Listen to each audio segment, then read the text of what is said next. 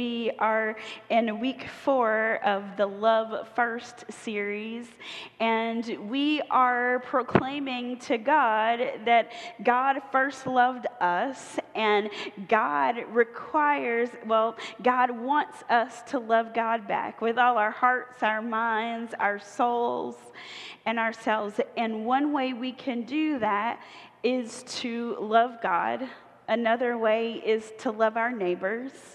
Our another way is to love the world, like we talked about last week. And today we talk about how we can love God through loving creation.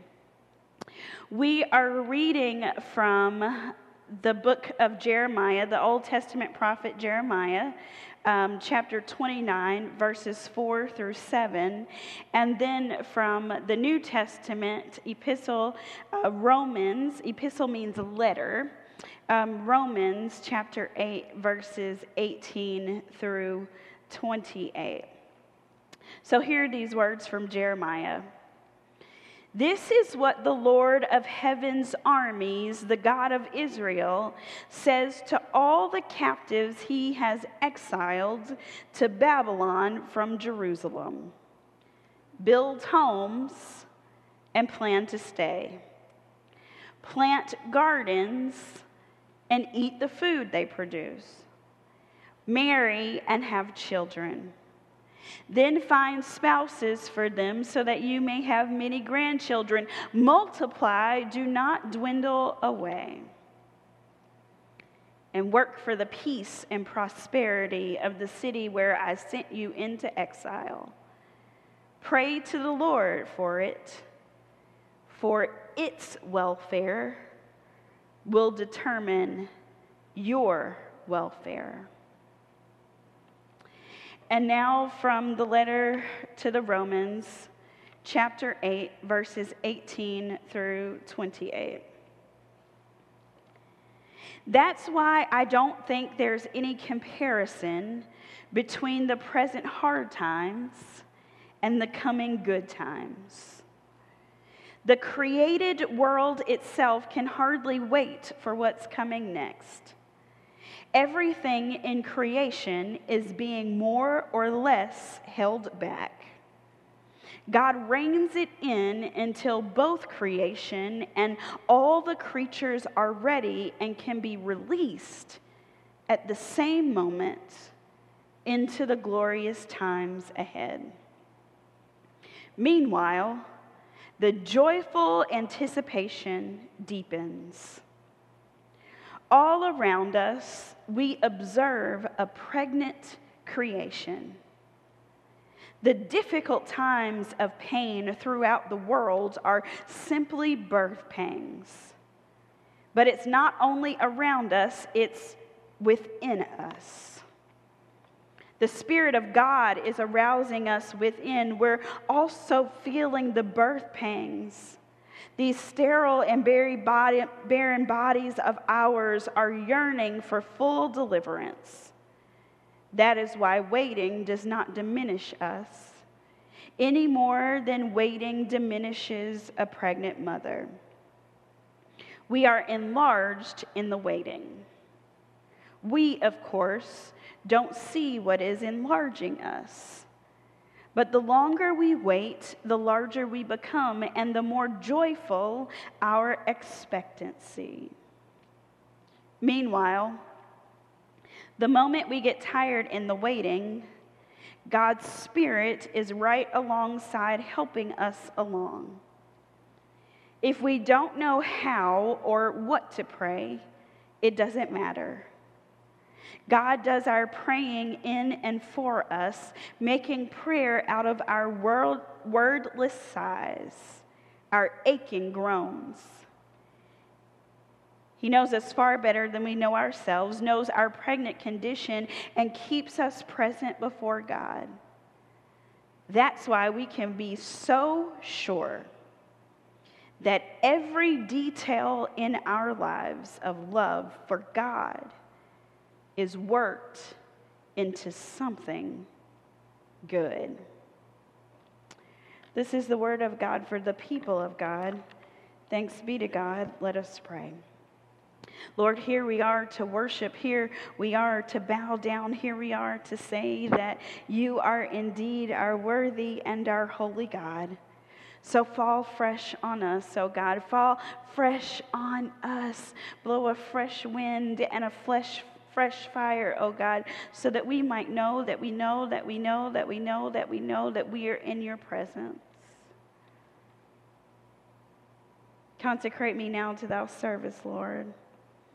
By the power of grace divine, let my soul look up with a steadfast hope, and my will be lost in thine. Have your way, Holy Spirit. Speak, for we are listening. In Jesus' name we pray. Amen. So, we are learning to love God more. We are learning to love each other more. We are learning to love our world more. And today we, love, we learn to love our creation more. The Bible starts and ends with creation. The Bible says that in the beginning, God created. And in Genesis, at the very beginning, and at the end in Romans, it says that there will be a new heaven and a new earth, and all of the old things will pass away, and God will wipe away our tears, for God is the Alpha and the Omega, the first and the last, the beginning and the end. And in all of the teaching of the Bible, either Old Testament or New Testament, we are compelled to pay attention to what God is doing through creation. Now, I have to tell you, it's really hard, well, rather, really easy to ignore creation sometimes, isn't it? We get in such a hurry doing our thing and doing it our way that we don't pay attention to the things of creation until they don't work the way we think they should work. We don't pay attention to the sun rising and setting until we're sitting in the dark because the power has gone out due to a storm. We don't pay attention to the air we breathe until we're coughing or we have an asthma flare up or it's just a little thick to breathe outside. We don't pay attention to how much trash we create until the landfills start to stink. And the places where we've gone to hide our trash begin to overflow. But the psalmist says over and over again that it is creation who praises God best. It is creation who gives thanks to God. And Moses reminded us that if we don't praise God, even the rocks will cry out. So I think God is telling us to pay attention. to pay attention to the creation that God has given us and gifted us to take care of. In Genesis, it says that God saw that He, all that God made, and it was good, and the humans are to care for the earth.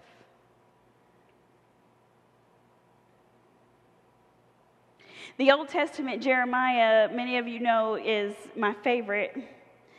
Um, many of us know Jeremiah 29 11 by heart. I know the plans I have for you, says the Lord, plans to give you a future with hope. But we forget the context of Jeremiah 29. You see, the people of Israel are in exile.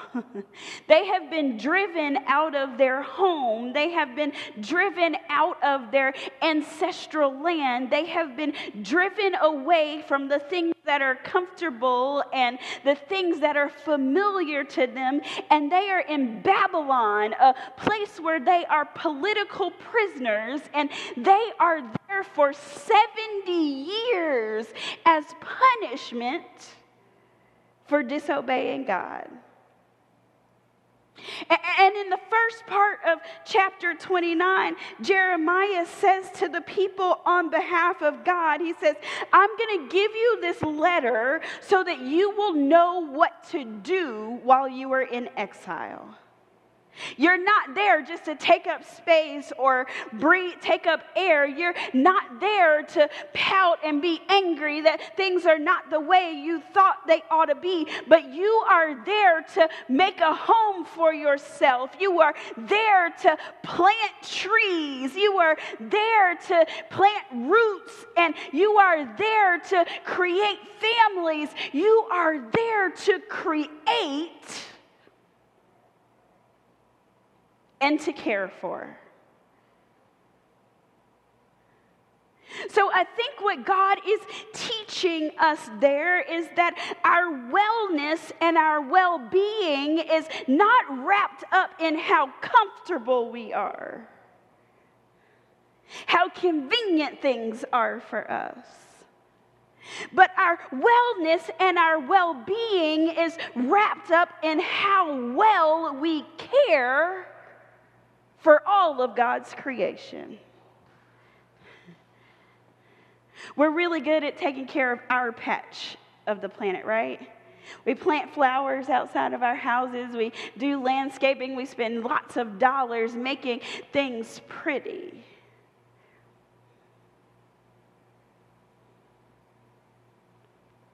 But Jeremiah, on behalf of God, says that if you don't take care of your city, then your little patch of grass is going to get some trash on it too. Work for the peace and prosperity of the city where I sent you into exile. Pray to the Lord for it, for its welfare will determine your welfare. This plastic will determine whether we have a place to live in 30 years. The use of this styrofoam will make a difference on the level of trash that spills out into your neighborhood. Whether we recycle or not makes a difference in what kind of air we will breathe.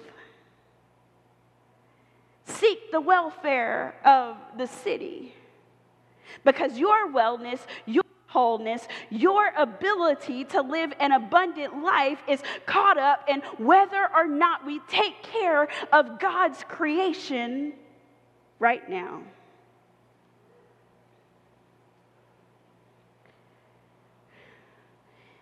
I think the second thing that God is trying to teach us today through the Apostle Paul in the letter to the Romans is that comfort does not equal wellness. Convenience does not equal wholeness. We've seen this come to pass through COVID, and we've seen this come to pass as some neighborhoods during COVID were able to get healthy food, and other neighborhoods realized that they were in a food desert. You know what a food desert is? It's a place where there's nowhere to get healthy food. This church exists in a food desert. There are very few grocery stores, and those grocery stores have very few access to healthy vegetables and other food that actually contributes to the wellness of God's people versus tearing down their health because it's been so injected with stuff to make it look good that it isn't actually good for us. This is demonstrated on the regular basis. Uh, I have a friend who has little kids, and she'll often say that she hates McDonald's, but it wins on convenience.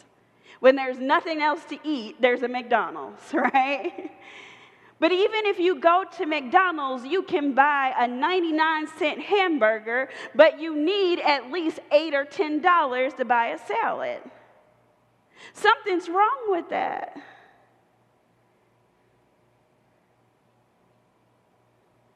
Comfort and convenience do not equal wellness. And if we cannot be well, then we cannot live the abundant life that God has intended for us. And if we cannot live the abundant life that God has intended for us, it gets really hard to experience the love that God has for us. And when we feel unloved, we act unloved and we treat other people as if we have a deficit of love. You, you see the connection here?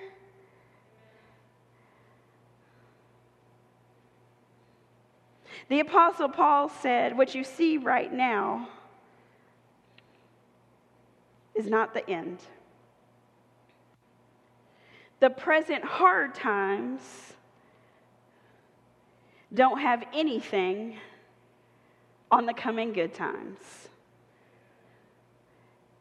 But, but it doesn't just happen. He says that all creation is on hold until we get our stuff together that creation is actually groaning, waiting for us to experience and realize the great love that God has for us so that we can live this abundant life. And when we figure out that abundant life is available to us, then creation.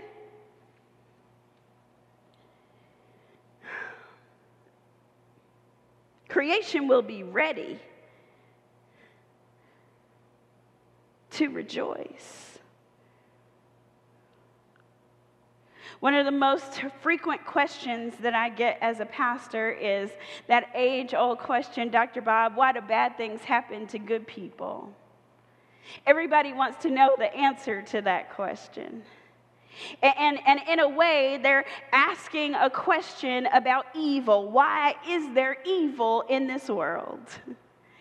And when we talk about evil and theology as pastors, we talk about different forms of evil, including natural evil. And that's where we begin to think about natural disasters and why floods and earthquakes and different things like that, tornadoes and different things like that happen to us that we cannot control all of creation groans, the Apostle Paul says. And it seems like the, the storms are getting worse than they used to be. It seems like they're more frequent than they used to be. It seems like the rocks are crying out, Miss Tenard, and that when the rocks are crying out, we ought to stand up and pay attention and say, Where have we gotten off course? What have we done to make the earth shift, to make the earth dry up, to make make the earth not yield the crops that we need to eat so that we have to have synthetic food that they don't tell you is not real food.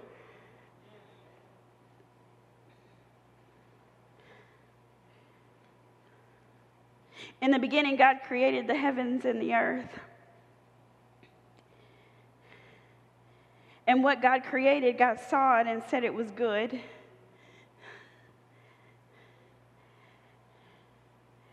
And God said, Take care, humans, of what I have given you. And then humans said, Okay, but I want to be like God. I, I, I want to be like God, so I'm going to eat something that I was told not to eat. And once I eat the thing that I was told not to eat, I'm going to wonder why it made me sick. and not only did it make me sick, but it made the whole earth sick. It made humans ill. It made the planet ill. It made the earth shift off of its axis so that we have earthquakes. It broke creation so that we have tornadoes. And evil entered the world, and so bad things happen to good people.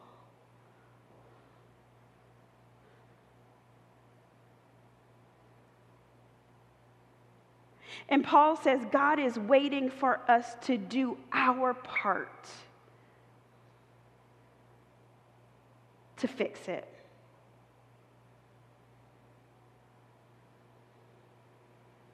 So, our wellness and well being is wrapped up in the well being of the city, how well we care for God's creation. And since comfort doesn't equal wellness and convenience doesn't equal wholeness, present hard times are not forever, but we must work for it. Wait for it and work for it. Did you hear the Apostle Paul in verse 23 when he said, That is why waiting does not diminish us any more than waiting diminishes a pregnant mother?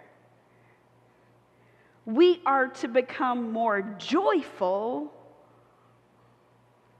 in our expectancy. How do we become more joyful? Work to eliminate food deserts. Plant community gardens. We have a perfect plot out here to plant a community garden where we can feed people who walk up and down Peachtree Street and never have a vegetable.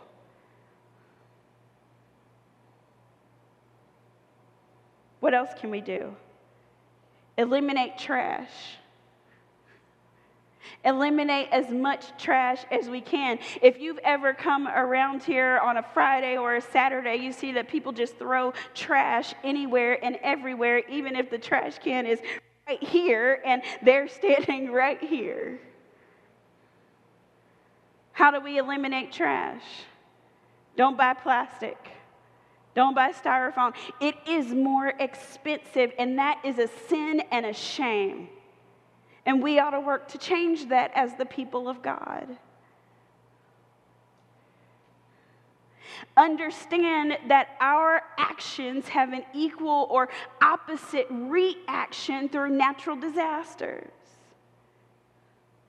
If we're going to use, use, use, use, use, the earth is going to continue to groan and respond to our overuse of it. If we're going to keep building houses where rocks were built up to avoid floods, we're going to keep having floods. If we're going to keep unearthing trees where they were planted to keep the earth in place and the air flowing, we're going to keep having tornadoes and all of the other things that happen around us.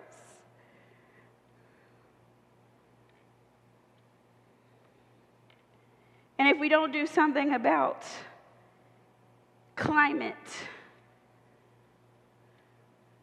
we're going to burn up or freeze to death. I don't ever remember the temperatures in Atlanta growing up being as extreme as they are these days. But we love our cars and gas and lights and electricity more than we love our planet.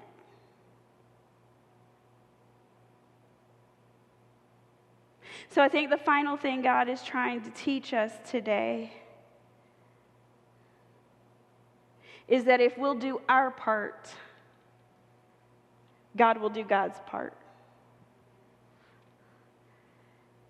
In verse 28, the Apostle Paul said, That's why we can be so sure that every detail in our lives, our lives of love for God, is worked into something good.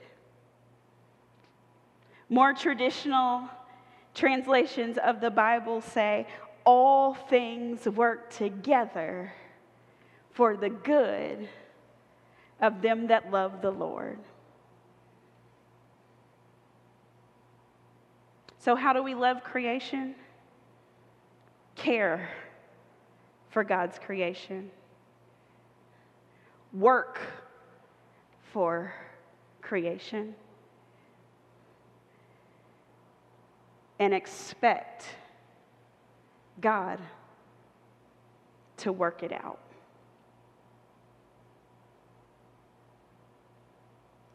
So, what will you do this week? As a result of what you've heard today, what will you do to care for creation? I've asked you to download the worship guide and to begin to make that a practice for those of you who are more digitally oriented so that we can save paper, but also so that you can reference back to the tools that we are giving you to grow in your faith. And in this week's worship guide, you have tips for how better to care for the planet. You've got some tips on climate justice. What does the Bible say? What does the United Methodist Church say? What do the facts say? And what should we do as a result of what we've learned? And we have that guide also for sustainability and for clean water and for food justice. Share these tips in your community because if the whole neighborhood doesn't do it, you're going to end up with trash in your roses.